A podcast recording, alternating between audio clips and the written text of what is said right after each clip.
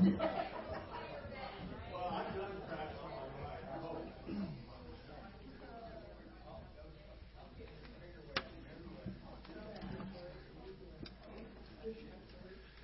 right. I'm ready. Ready, Are you ready? I'm ready. Hi, good morning, everyone. I'm grateful to see each and every one of you here and grateful to see um, everyone tuning in from Facebook and YouTube. Good morning to all of you. Scriptures say, This is the day that the Lord has made. And let's rejoice and be glad in it. And the fact that you and I are here and up and alive. God is not done using us to make a difference for His kingdom, and let's take advantage of that. I think we need to take advantage of that and make the most of every opportunity we've got. All right? Here we go. This opening song is designed to uh, kind of orient our hearts towards gratitude and being thankful for how God is uh, working in us and through us. So I pray that you will worship the Lord with gratitude, fully engaged right now. Here we go. This is the day that you have made. That's right. Whatever comes, I won't complain. For all my hope is in your name, and all your joy awaits my praise. And I give thanks. I give thanks for all you have done. I will sing of your mercy and your love. Your love is unfailing. Lord, I am grateful. Lord, I am grateful. When I was down, when I was down, you brought me out. You set my feet on higher ground. So here I stand. Here I stand. You are my God. Your faithfulness, my solid rock. Oh, I give thanks. I give thanks for all you have done. And I will sing of your mercy and your love. Your love is unfailing. Lord, I am grateful. I give thanks for all you have done. I won't forget all the battles you have won. Your love is unfailing. That's right. Lord, I am grateful. Lord, I am grateful.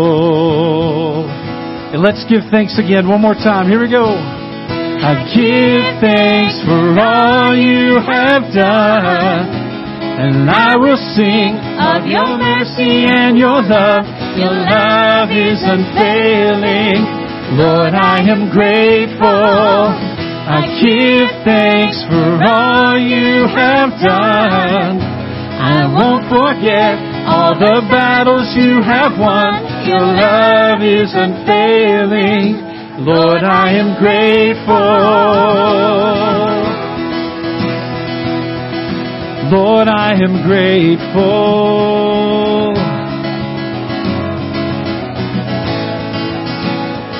Hallelujah.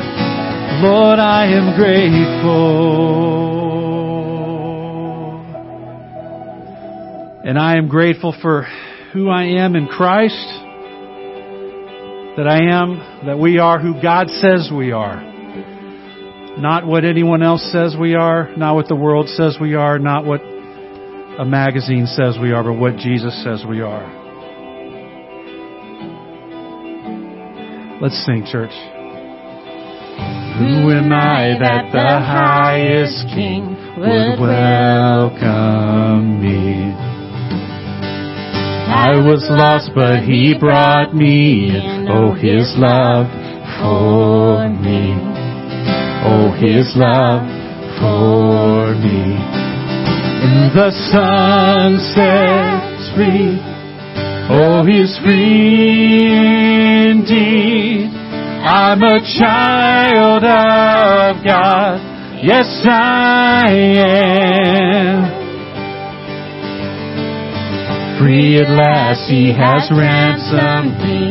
His grace runs deep. While I was a slave to, and Jesus died for me. Yes, He died for me. Who the Son sets free. Oh, is free indeed. I'm a child of God. Yes, I am. My Father's house. In my Father's house.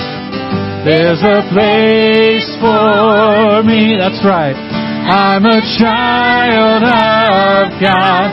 Yes, I am. I am chosen. I am chosen, not forsaken. I am who you say I am. You are for me, not against me. I am who you say I am. I am chosen, not forsaken. Yes, I am who you say I am. You are for me, not against me. I am who you say I am. Yes, I am. Yes, I am who you say I am. Who the Son sets free. Oh, He's free indeed. I'm a child of God. Yes, I am. In my Father's house, there's a place for me. I'm a child of God. Yes, I am.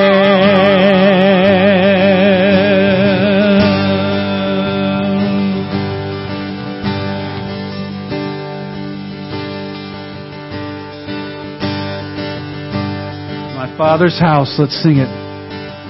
In my Father's house, there's a place for me.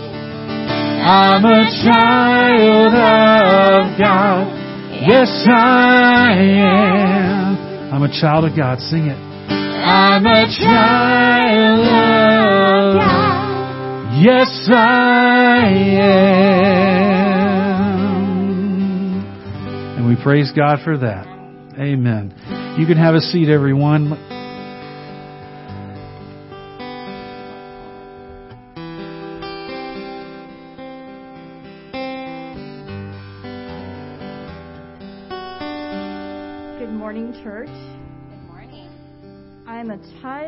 Of God. Yes, I am. Wow. Um, that should really want us to be, stand up and just shout. You know, it's just, we're a child. We're a child of God. I'm so grateful for that. So this morning, we are going to turn our focus to revival prayer. And I want you to, to, I want to share with you what's been on my heart recently, and specifically this morning, I want us to focus on praying for the one that is so far from God. For broken people in our lives and in our community that are in desperate need of being redeemed. Now, when I just said that, I know someone's face popped into your mind. You had an image in your mind when I said that person that is so far from God.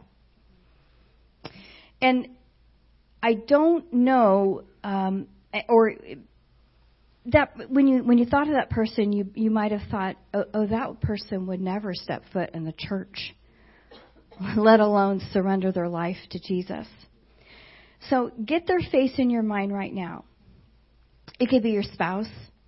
It could be your prodigal child. It could be your grandchild, your coworker, your neighbor, but we all know those people. You know that person.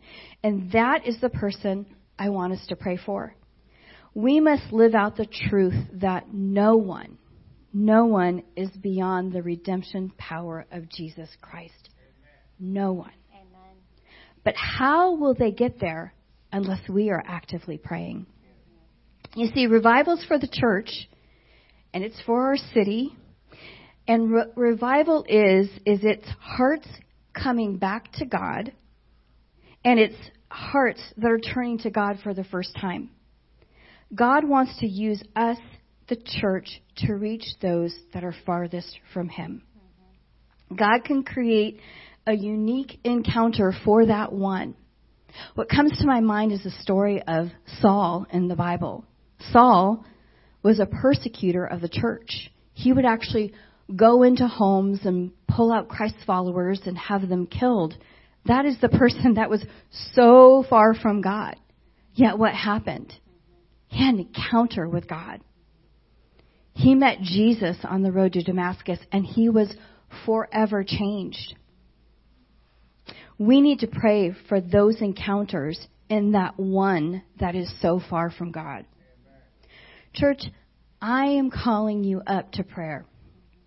Consistent and constant prayer, praying daily, coming monthly to revival prayer. We are here the first of every month on Sunday evening praying for that one and praying for our community. Jesus said, My house will be called a house of prayer. The primary call for Christians is to be people of prayer. And I love this quote by D.L. Moody. He said, Every great movement of God can be traced to a kneeling figure. And I just want to say that, that I just feel like somebody needs to hear this. If you have a prodigal person in your life, if you have a son or daughter that's far from God, never stop praying. And when the supernatural happens, God gets all the glory. We are praying for revival. When God brings it, I don't want my family and my friends and my church or my city passed over. When God pours out His Spirit in these days, I want Him to find us praying and I want Him to find us worshiping. So, would you pray with me right now? Lord, we look to you. You are where our hope comes from. God, thank you that your eyes roam throughout this earth so that you may strongly support those whose heart is completely yours. Lord, see us and hear our prayers. We humbly come before you praying for revival in the city of Fairfield. Lord, forgive and heal our land.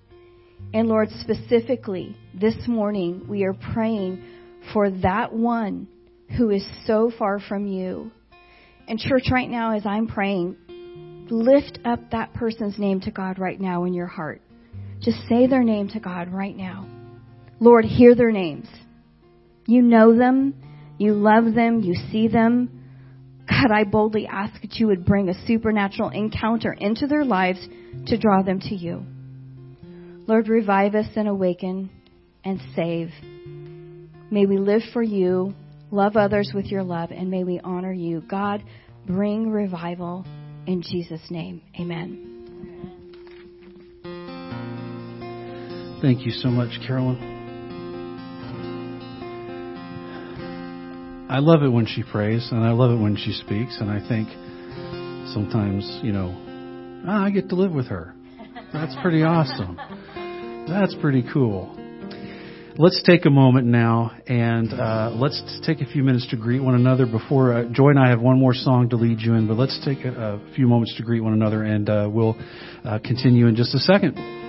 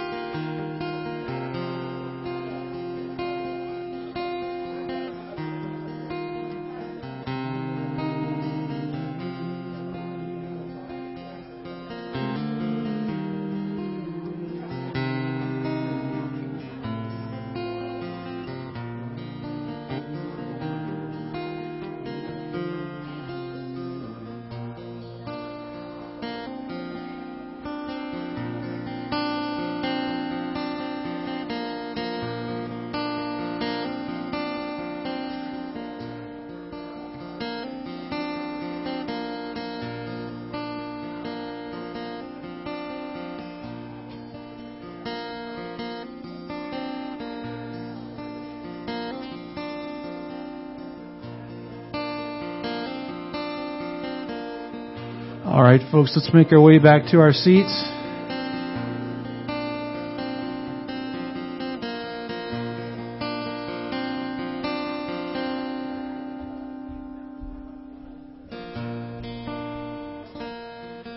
Love watching y'all connect. Makes me feel good.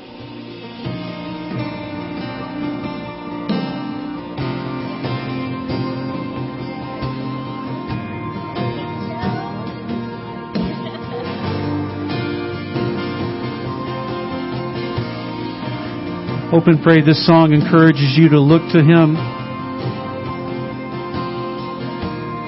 to focus your heart and your eyes on Him. God, I look to you. Let's sing. God, I look to you. I won't be overwhelmed. Give me wisdom to see things like you do. God, I look to you. You're where my help comes from. Give me wisdom. You know just what to do. Yes, you do.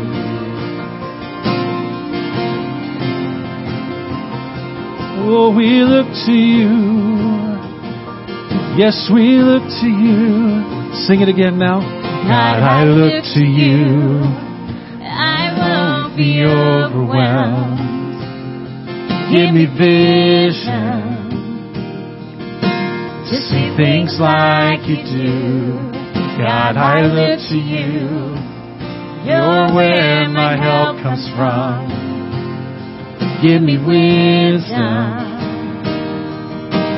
You Know just what to do. I will love you, Lord, my strength. I will love you, Lord, my shield. I will love you, Lord, my rock. Forever all my days, I will love you, God. Oh, I will love you, Lord. God, I look to you. God, I look to you. I won't be overwhelmed. Give me vision. See things like you do. Yes, I look to you. You're where my help comes from. Give me wisdom. You know just what to do. I will love you, Lord, my strength. I will love you, Lord, my shield. And I will love you, Lord, my rock. Forever all my days, I will love you, God. And I will love, I will love you, Lord, my strength. I will love you, Lord, my shield. Yes, I will love you, Lord, my rock. Forever all my days, I will love you, God. We sing hallelujah. Hallelujah, our God reigns. Hallelujah, our God reigns. Oh, Hallelujah, our God reigns. Forever all my days, hallelujah. Sing it again, church. Hallelujah. Hallelujah, our God reigns. Oh, Hallelujah, our God reigns. Yes, oh, hallelujah, our God reigns. Forever all my days,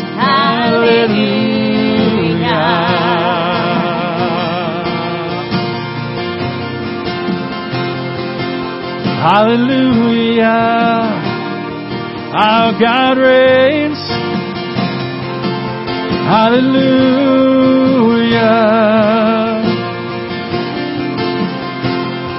Our God reigns.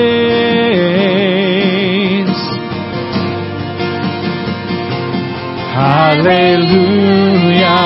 Our God reigns. Hallelujah. God. Oh, hallelujah. Our God reigns. Forever all my days. Hallelujah.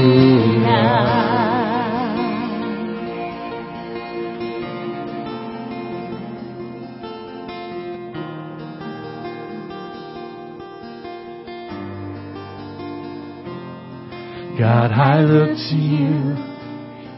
You're where my help comes from. Give me wisdom. You know just what to do.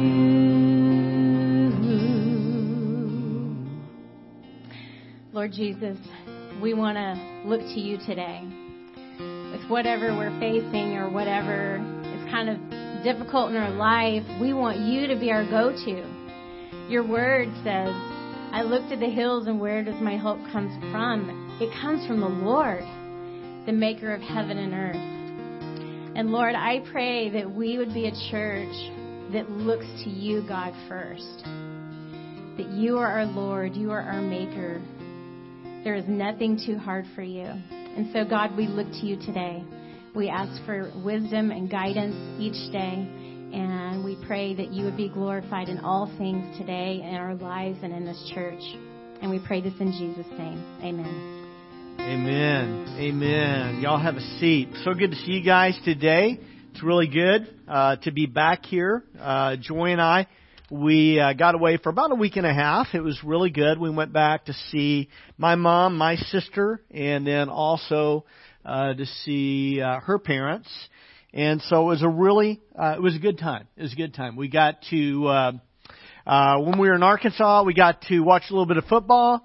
Uh, unfortunately, the games I was interested in didn't go the way I wanted them to go. Uh, but we, we got to hang out with some friends. We got to eat some really good food. We went to a place called HB's, uh, which has the best barbecue ever. Uh, it is awesome. It's in this little converted house and I've gone to it since I was a little kid. And uh it's in a it's in a neighborhood you really don't go to anymore. Uh anyway but it, it's kind of a it, it's in this house it's in the middle of these woods. And uh but had some barbecue and it was fantastic awesome. They they they don't take checks. Uh they don't take ATMs they don't take credit cards but they will take cash. All right and uh, and they have a little sign up there that well, never mind. They have they have a lot of signs. I won't go into those. Uh, but we did that. Then while we were in Oklahoma, seeing Joy's parents, uh, it was it was a lot of fun. Joy and her mom went went shopping, which I'm.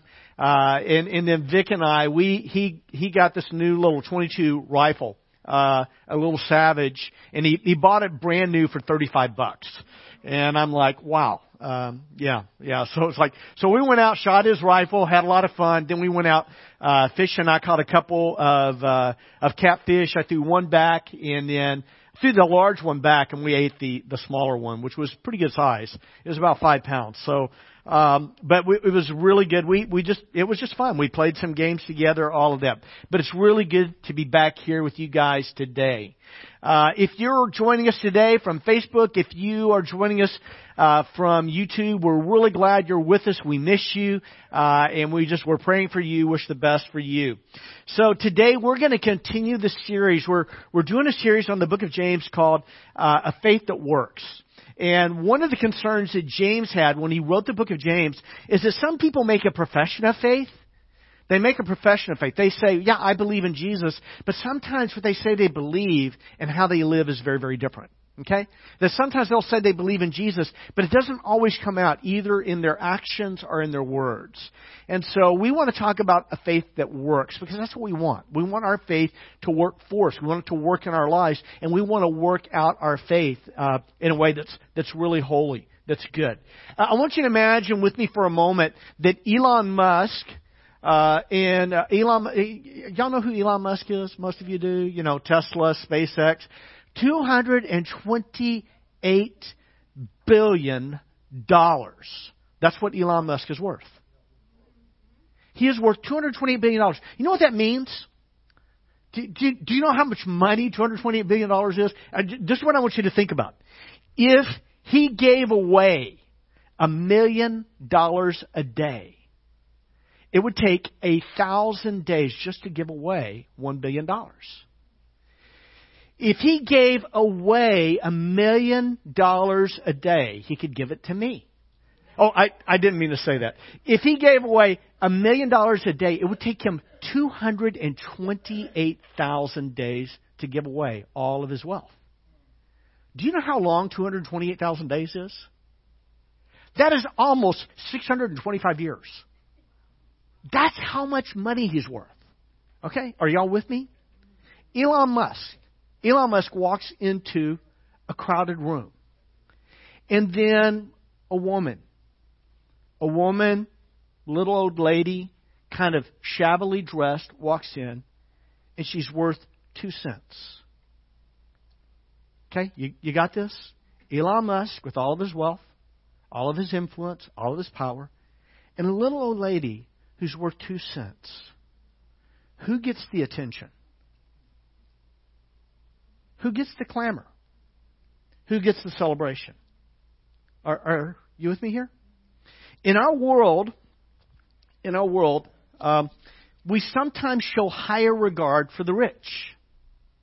We sometimes show higher regard for uh, for the powerful, for the influential, for the attractive, for the gifted, for the talented, for the athletic, for someone who's musically gifted, for someone who can make us laugh. These are the people in our world that we sometimes um, give the most attention to. But the Bible tells us, God tells us, that in the church and in our personal lives, it's not supposed to look like that.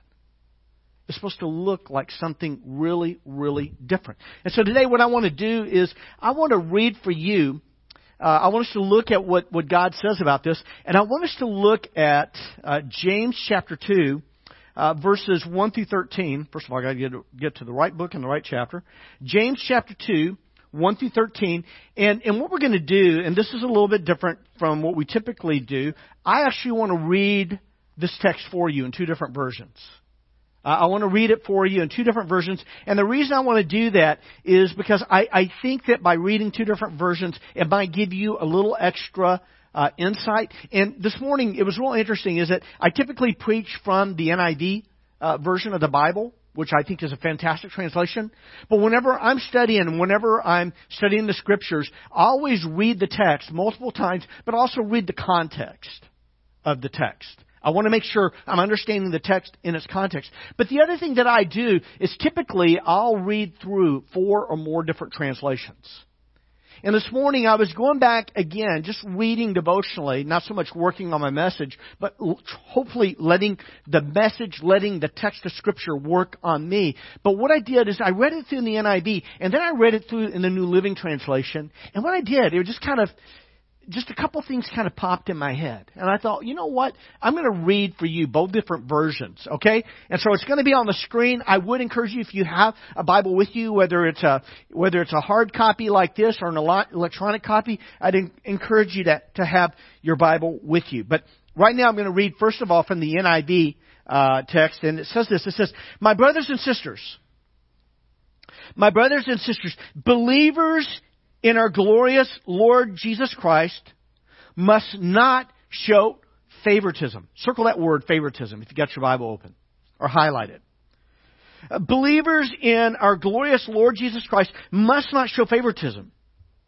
Suppose a man comes into your meeting, Elon Musk, wearing a gold ring and, and fine clothes, and a poor man in, in filthy old clothes also comes in.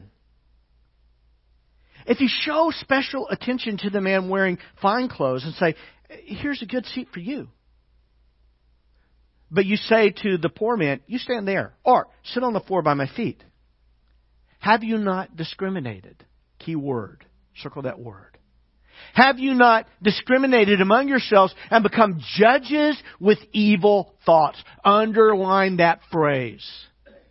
See, when we show favoritism, when we discriminate, when we show partiality, we become judges with evil motives.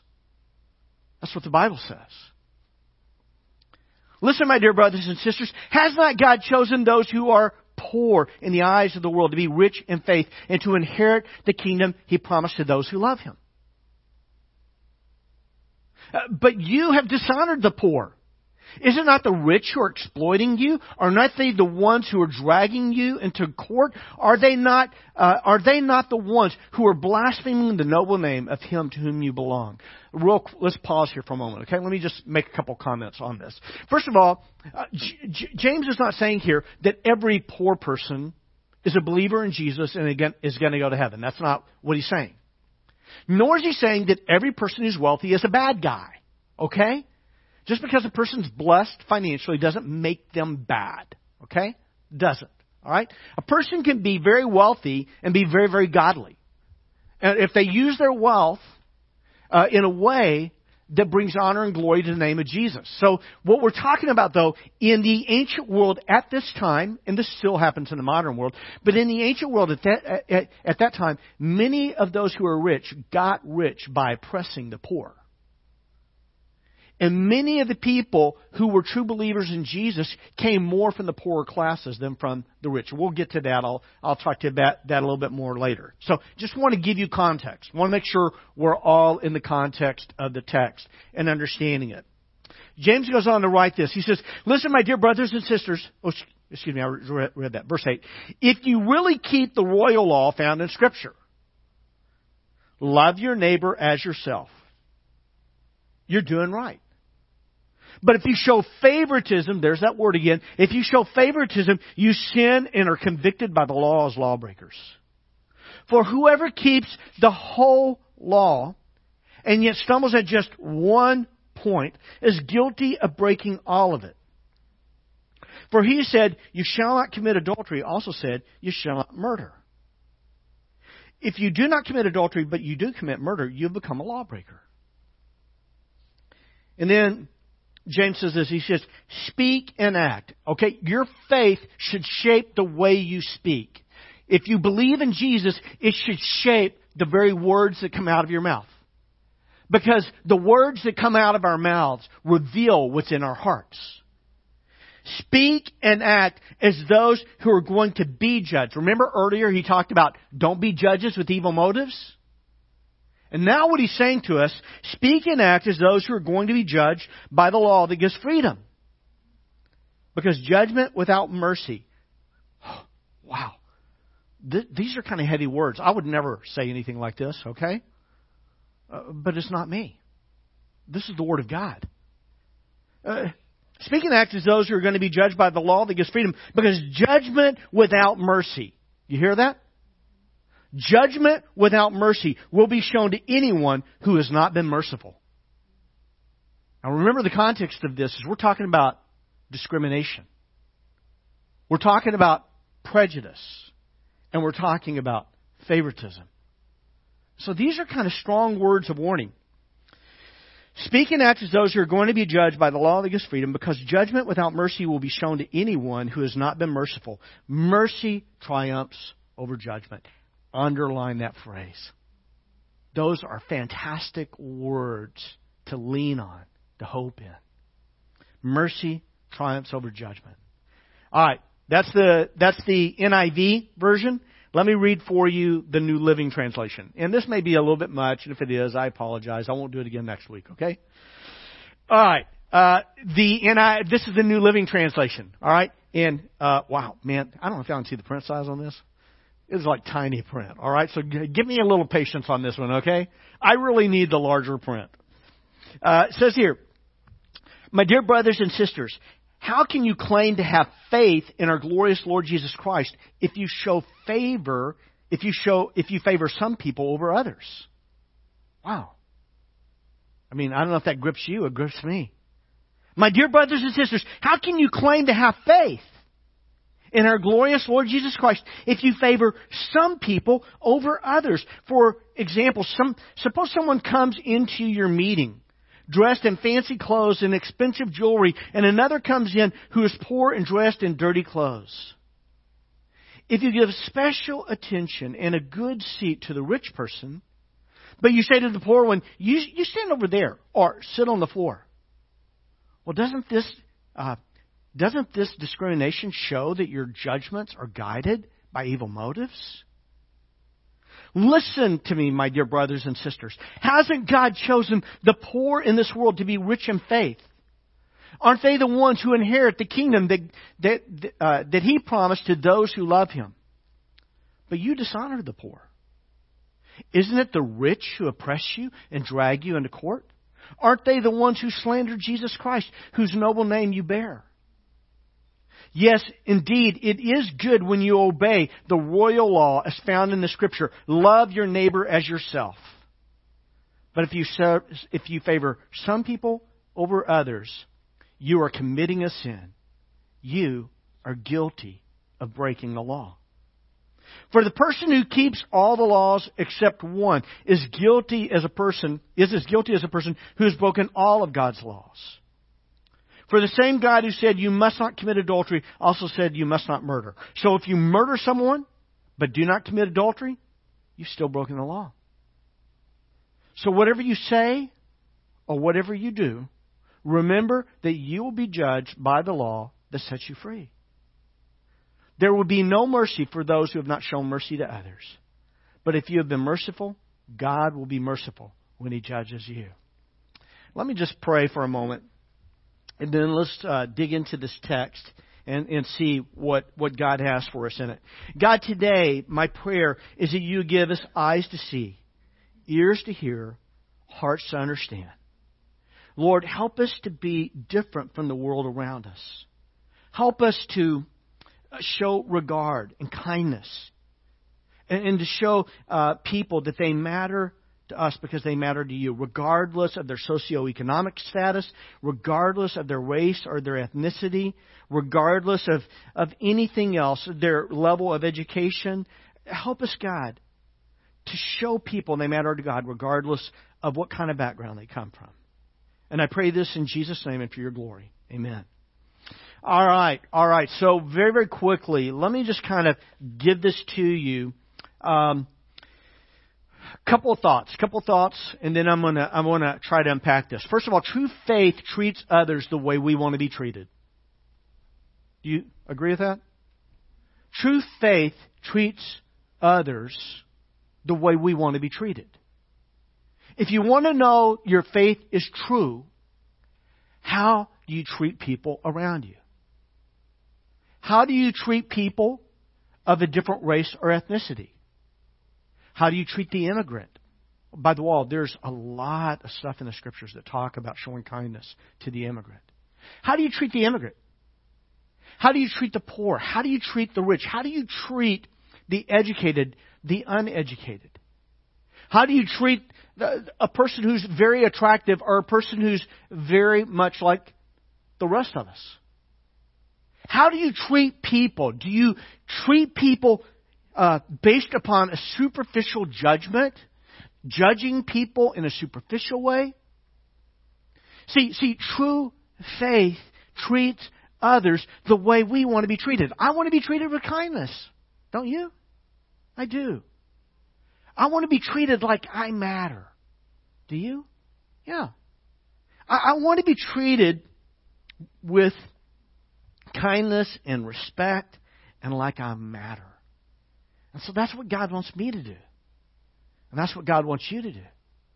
He wants us, see, true faith, true faith is seeing and treating other people the way we want to be treated, regardless of their background, regardless of their politics, regardless of their education, their socioeconomic status. True faith treats others the way we want to be treated.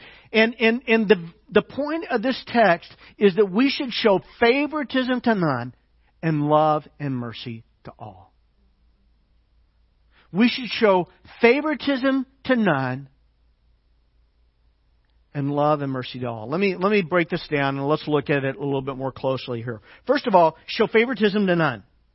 My dear brothers and sisters, believers in our glorious Lord Jesus Christ, you must not show favoritism. Show favoritism to none. That doesn't mean that, you know, if Elon Musk walks in, you're supposed to be unkind to him. That's not the point, okay?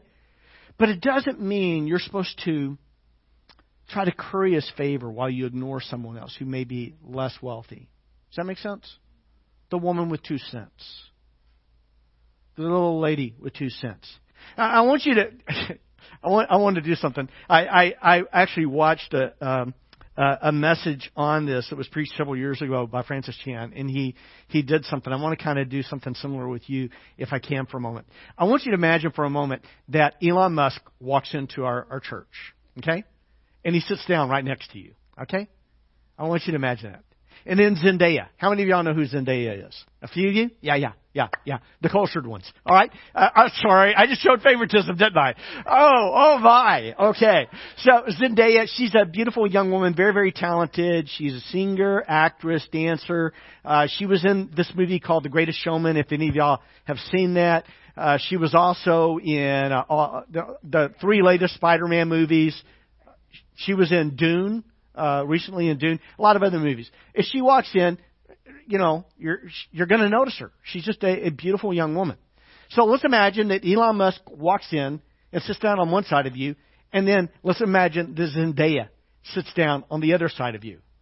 Let's imagine also that um, uh, let's imagine for a moment that Tom Brady walks in, and he sits down right next to Jim Winchell he sits right down and, you know, Tom Brady is a pretty good quarterback. He's pretty good. He's won seven Super Bowls. Uh, he sits down next to Jim Winchell. And then the best quarterback of all time walks in, Joe Montana. And he sits right next to Steve Acorn.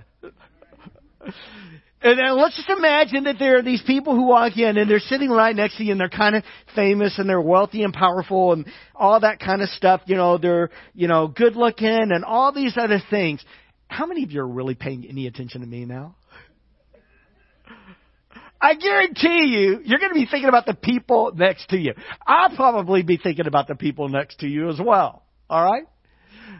But then I want you to imagine this for a moment. I want you to imagine this. You, you got this scenario. You got this scenario of where all these people walk in. And they're all so important from a worldly point of view. And then I want you to imagine for a moment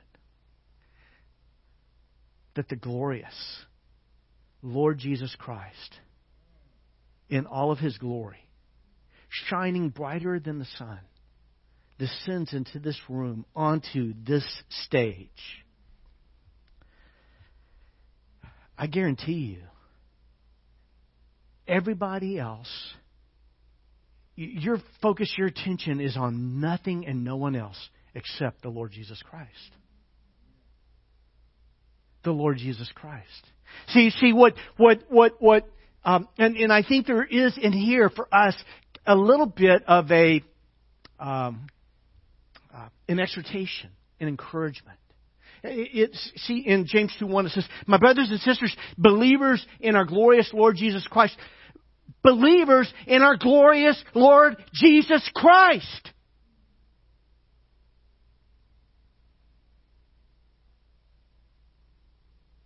He is the glorious Lord Jesus Christ. And when He is the object of our affections, $228 billion means nothing wealth and good looks, education. None of those things really matter. My brothers and sisters, believers in the Lord Jesus Christ must not show favoritism. And the glorious Lord Jesus Christ. You remember the little old lady, shabbily dressed, worth two cents? In Luke 21, Jesus tells it doesn't tell us a story, but Jesus is present close to the temple, and he's watching people come in, very wealthy people coming in, pouring their money into the treasure. By the way, uh, the the receptacles for receiving the treasure kind of look like almost like a horn. Uh, and so when the coins would go in, it would kind of ring out. You would hear it. But then Jesus sees a little old lady, a widow, shabbily dressed. And she gives two copper coins into the treasury. Do you remember this story? It's in Luke 21, verses 1 through 4. And Jesus says to his disciples, He says, He says this, something like this Behold, I tell you, truly, this woman has given more than all the rest. For they gave out of their wealth, but she gave all that she had to live on. See, oftentimes what we clamor about most in this world is something that is really insignificant and unimportant to God. Um, so I'm just going to say the first thing I really want you to get here is that um, is that we should show favoritism to none. Uh, favoritism is the practice of giving unfair preferential treatment to one person or group at the expense of another. Uh, in, in, in, in this text, what James does is he gives them, he, he gives them, he gives them several reasons why they shouldn't do this. He says, first of all, you know, that, that has not God chosen those who are poor to be rich in faith? And then he says, you know, is it not the rich who are oppressing you and dragging you into court? Is it not the rich who are blaspheming the noble name of Jesus? And he says that's not the way it's supposed to be with you. You're supposed to be fundamentally different from the rest of the world. By the way, when we in this church are fundamentally different from the world, you know what happens? People that the world we, we show the people around us that they matter to God by showing them that they matter to us. We give them a place of belonging. We give them a place of friendship. We give them a family. We give them so much. This is the reason it's so important to me every Sunday morning that you don't just greet your, your favorite people, the people you love seeing that you haven't seen, seen since last week. I want you to greet those people. They should be your favorite people. We should be like family. But we should also be like families to the person who's showing up for the very first time or the person who hasn't been with us as long. We want to treat all people like they matter to God. Um, and we want to treat them like they matter to us. Second thing I, I want to say is that we should show favoritism to none, but we should show love to all. In, in verse 8, uh, James says this If you really keep the royal law found in Scripture, uh, love your neighbors yourself. Okay? If you really keep the royal law, uh, love your neighbor as yourself, you're doing right. Now, uh, a couple of questions here. Why is this called the royal law? Uh, you know, I don't know. There, there's a couple of different reasons. It could be because it was uh, given to us from the King of Heaven. Uh, it could be because it was given to us from King Jesus. You know, this is in the Old Testament law in the book of Leviticus. But what, what Jesus does is he says, he says this when, when he's asked, what is the most important law, most important commandment in the scriptures? Jesus responds by saying, love the Lord your God with all your heart, soul, and mind. Love your neighbors yourself. Um, and, and maybe it's the royal law because it kind of is the summary of all law, okay, of the Old Testament scriptures. Uh, and and and um, uh, you know, Jesus. Um, so, so, but basically, what he's telling us here is that we are to show love. Um, we're to keep the royal love found in Scripture. Love your neighbor as yourself. Love your neighbor as yourself. Now, if I were really clever, I might say, you know, which neighbor? Which neighbor? Because, you know, some of my neighbors are easier to love than others. Which neighbor? My rich neighbor? My attractive neighbor? My educated neighbor? My white neighbor? My fill in the blank neighbor?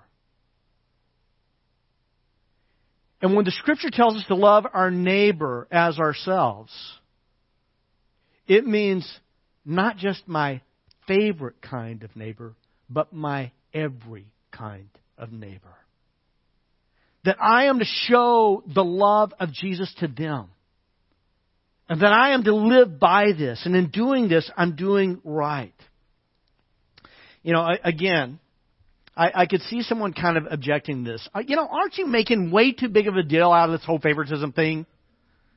You know, James, aren't you making too big of a deal out of this? Really isn't it? It's not really that bad. I mean, it's not like murdering someone or committing adultery, right?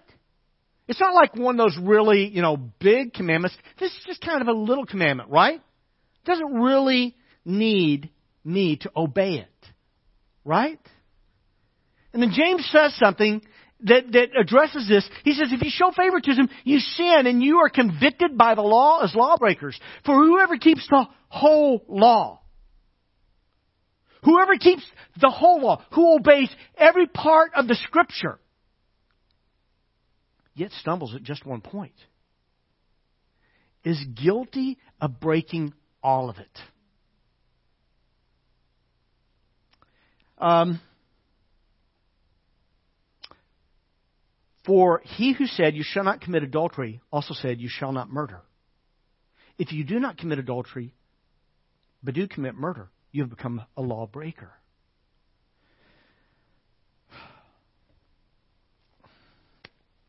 In the Bible, we have many laws, but we have one law.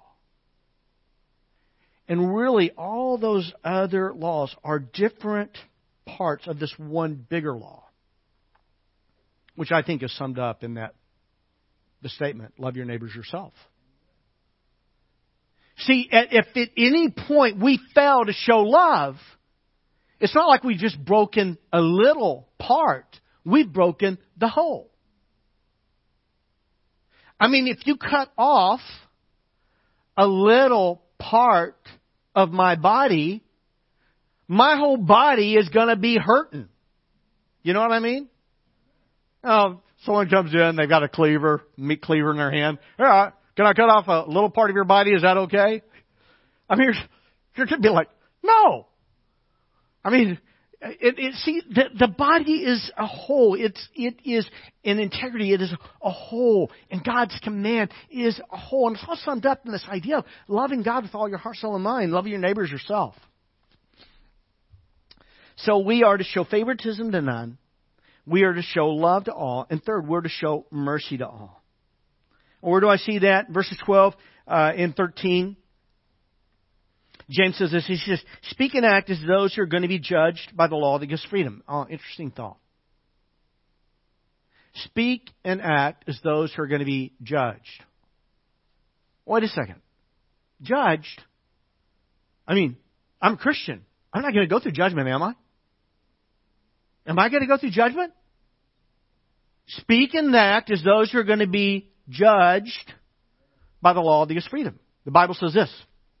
For you must all appear. You know what all means? That's right. In, in Greek, the, the Greek word for all means all. Did y'all know that? Just wanted, in case y'all were wondering, if you meant mostly or maybe partially, actually the word, Greek word for all means all. Okay? For we must all, we, we must all, all of us appear before the judgment seat of Christ. That means nobody escapes appearing before Jesus as judge. We must all appear before the judgment seat of Christ, Christ so that each of us may receive what is due. I'm going to be honest with you. There are a few things I've done in my life, and I don't really want to receive what's due. Okay? So that each one of us may receive what is due for the things we done while in the body, whether good or bad.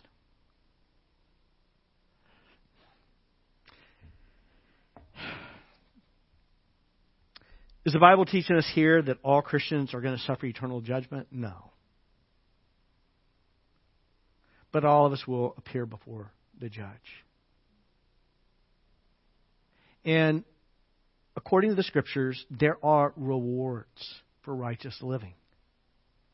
And there are losses of rewards for unrighteous living. When we appear before God, we want to appear before Him as those who have spoken and acted, as those who are going to be judged by the law that gives freedom. By the way, what do we mean here? The law gives freedom. How does the law give freedom? The law sets up boundaries for us. It sets up boundaries for us. Boundaries kind of feel like a fence. They feel like we're closed in. It feels like we're being restricted from those things. The law feels restrictive. How does the law give freedom? A while back I told you the the parable of the little kite? Were any of y'all here that Sunday? Oh, today I, I don't want to tell you the law, uh, the parable of the little kite. I want to share with you the parable of the little train. Can I do that? See, once there was a little train, his name was Thomas. There was a little train, his name was Thomas. He was a great train. He really was. He's painted blue, had a wonderful smile. And, and, and Thomas uh, he was this train and he loved riding on the tracks and he loved riding through the countryside. He loved being able to ride next to oceans and see the beauty of the oceans. He loved being able to ride across the plains and then he loved riding next to the, the Rocky Mountains and seeing the Rocky Mountains. And he loved riding along, uh, the, uh, along rivers. His favorite river was the Arkansas River. He loved riding along all these rivers. He loved seeing all these new, new and different cities. And one day while he was out, you know, going down the track, he thought, wow, there's this meadow over here. I would love to be able to go over to the meadow. I'd, I'd love to be able to go and explore that meadow and see what's in the meadow. And he looked down at his tracks and he felt resentment these tracks. They keep me in bondage. These tracks, they keep me from going where I really want to go. You know, the track giver wasn't a very good track giver. The track giver is depriving from me what I really want and desire deep down in my heart. I want to go and explore the meadow. And so Thomas he gets up a load of steam and he starts going down the track faster and faster and faster. And he leaps off the track into the meadow. And as he as he he leaps off the track, he lets out a loud whistle like trains do. And he exults and he celebrates. I'm free. I'm free of the tracks that kept me in bondage. And then he tries to explore the meadow. And he finds that he can't go anywhere. He finds that what he thought was freedom is really bondage. This is one of the great lies of our world. The world is telling us God's denying us. He's denying you your desires. You can't trust that kind of a God. By the way, you know who that sounds like? sounds a lot like the deceiver, the serpent, Satan in the garden. He is holding you back, keeping you from what you truly desire, what you deserve. See, the law was never intended to keep us in bondage. It's the law that gives us true freedom. The way of the law is love. And the way of the law is to show mercy to others.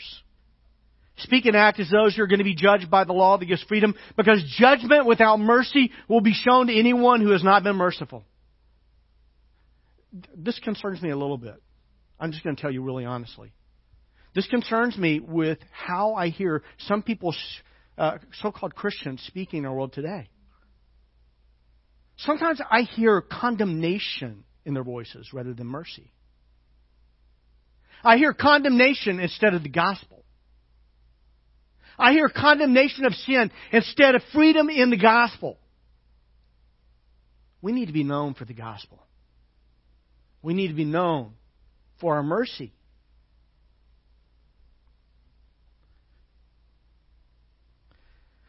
Judgment without mercy will be shown to anyone who has not been merciful. Mercy triumphs over judgment. What God wants us to do is He wants us to show mercy. Regardless of who comes to the door. If it's Elon Musk, Elon Musk. If it's a little old lady worth two cents, it's a little old lady worth two cents. He wants us to show love. He wants us to show mercy. He wants us to treat all people like they matter to us. Why? Because they matter to God. The message of the Bible is very simple. I'm going to go ahead and ask the worship team to come back up. The message of the scriptures here is very simple show favoritism to none, and love and mercy to all. Let's pray. God, you are great. You are awesome. You are good. You are faithful. Lord, I rejoice and I am so grateful that you are God who shows mercy. Because, Lord, I desperately need mercy. I have been guilty of favoritism many, many times in my life. Lord, this isn't the way I want to be. And I know others of us here probably feel similar things. Maybe not in the same measure that I might, maybe in greater measure. I don't know. But Lord, what we want is we want to be people who show mercy to others. Your word says, blessed are the merciful, for they will be shown mercy. Lord, that's what we want to do. We want to be people who show mercy to all people, not just our favorite kinds of people. We want to be people who love all kinds of people. Lord, we want, uh, we want to be people who are shaped by the gospel who are shaped by what shapes your heart, your mind. We want that to shape our hearts, our minds. We pray this in Christ's name and for your glory. Amen. Amen. Gary, thank you so much. That was, um, I mean, how different would our world be? How different would our community be, our church be, if we showed favoritism to no one and showed love and mercy to all? Thank you for that. Um, before we um, uh, close things out today, I want to let you know about a few important uh, announcements and then also about our offering as well. I'm excited that we have some small groups that have uh, started back up. We have uh, the Clausens leading on Tuesday nights, and we have uh, the Accords leading on Thursday nights right now. And so if you aren't plugged into a group, I encourage you to connect with one of them. Um, and uh, those are fantastic ways for you to find connection and belonging, and to and to you know dig into Scripture like we did, like we dug into today, and go deeper in uh, even deeper in applying it to our lives and, and learning how to how to live it out. So I uh, invite you to take that next step if you haven't done so already and join a group. Um, thanks, Rudy. Absolutely. it's good to see you, by the way. It's very good to see you. And also, um, the, uh, I want to remind you every uh, Wednesday at four o'clock um, at Journey Coffee uh, over on Chadbourne Road, Pastor Gary and I are there to um, to connect with you, uh, available to talk with you about anything uh, and everything. Um, I'm heading out of town this week. I won't be there this week, but Gary will be. And it's always a great atmosphere and a great uh, way to, um, you know, maybe you have uh, questions about the church or questions about something you've been, you, you've been reading in the Bible and you're not sure, you know, what it's about, or you want to talk about how well the Razorbacks are doing, you know. he said cheekily as as I said that. Um, so I invite, I encourage you to do that and join us there. Um, and then finally, we want to, uh, w- before we worship God with one more song, we want to worship God with our giving. Uh, the Bible says that God loves a cheerful giver. And when we uh, give cheerfully, we are being very much like Jesus, and we are becoming more and more like Him, who is the giver of all good things. And so uh, I want to uh, let you know there are five different ways that you can give. You can find all of them. They're on the screen. And you can also find all of them on our website, uh, SolanoValley.org, and on our app as well. So we thank you for. Um, I thought I'd join you guys for a little battle, so. Yeah, sure. yes, you can do that. Hi, Eric. Okay, so in case you didn't know, I'm Eric, and Tuesday's group is at 6:30. I know Thursdays might not work out for you, but you know Tuesdays it's at my place. um, All right. no, the, the the real reason I'm up here is to uh, talk Arkansas football Oh man. and maybe Oklahoma football. in case you didn't see the score yesterday, it wasn't very good for Oklahoma. Um, that was correct, zero for Oklahoma. It's all right. Not eternal. Uh, no. The real reason I'm up here is, as all of you already know, October is Pastor Appreciation Month. Shout out to Tessa because I would have forgotten. So, Tessa, thank you. Um, at this time, I'd like to invite Pastor Gary back up and Carolyn to the stage. Aw. Thanks, man. I'm supposed to kind of script these things, but I, I, I can't do that. I just got to wing it. Um, You're pretty good at winging it. Well, yeah. So you know, Gary has three weeks off, and he comes up with you know Thomas a Train illustration. So thanks for that one. but they, they very well deserved uh, vacation. So we're glad you're back, and uh, we do have uh, some gifts for the ladies. I'm sure the guys love uh, you know flowers too, but we, we do have al- also um, a card. And this is kind of like the card that you would get from Oh, your grandmother when it was your birthday. You know, the real treat was, you know, inside the card. um, Thanks, Grandma. so um, I just want to say, you know, how privileged we are to have you guys as pastors and pastors' wives. As you can see, everybody was involved in this morning's service, so we know how deep do you guys love the church and how much we love you. So it's a little token of our appreciation, and I won't be singing. So thank you so much, and we love you guys. Thank you. And we color coordinated today. Yeah. Yeah. Thanks, Bob. Thank you. Thank you very much. Kind of disappointed you don't want to sing. We're gonna. I was gonna close with a collective soul song. I thought you'd be uh, perfect for that. What's that? That's great. Well, thank you very much. That's very kind. I appreciate it. Let's stand together. Hey, I'm grateful, and I want to. Uh, I just want to keep that vibe going right now.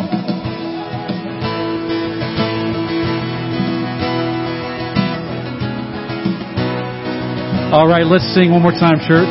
This is the day that you have made. Whatever comes, I won't complain. For all my hope is in your name, and all your joy awaits my praise. Give thanks.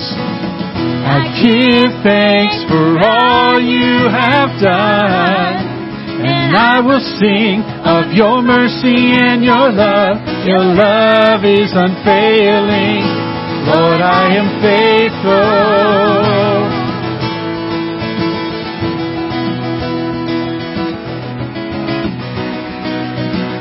When I was down, when I was down, you brought me out. You set my feet on higher ground. Yes, you did. And here I stand. You are my God. Your faithfulness, my solid rock. And I give thanks. I give thanks for all you have done. And I will sing of your mercy and your love. Your love is unfailing. Lord, I am grateful.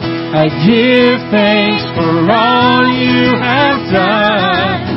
I won't forget all the battles you have won. Your love is unfailing. Lord, I am grateful. Thank you so much for being here, everyone. And we will see you next time. Have a wonderful week.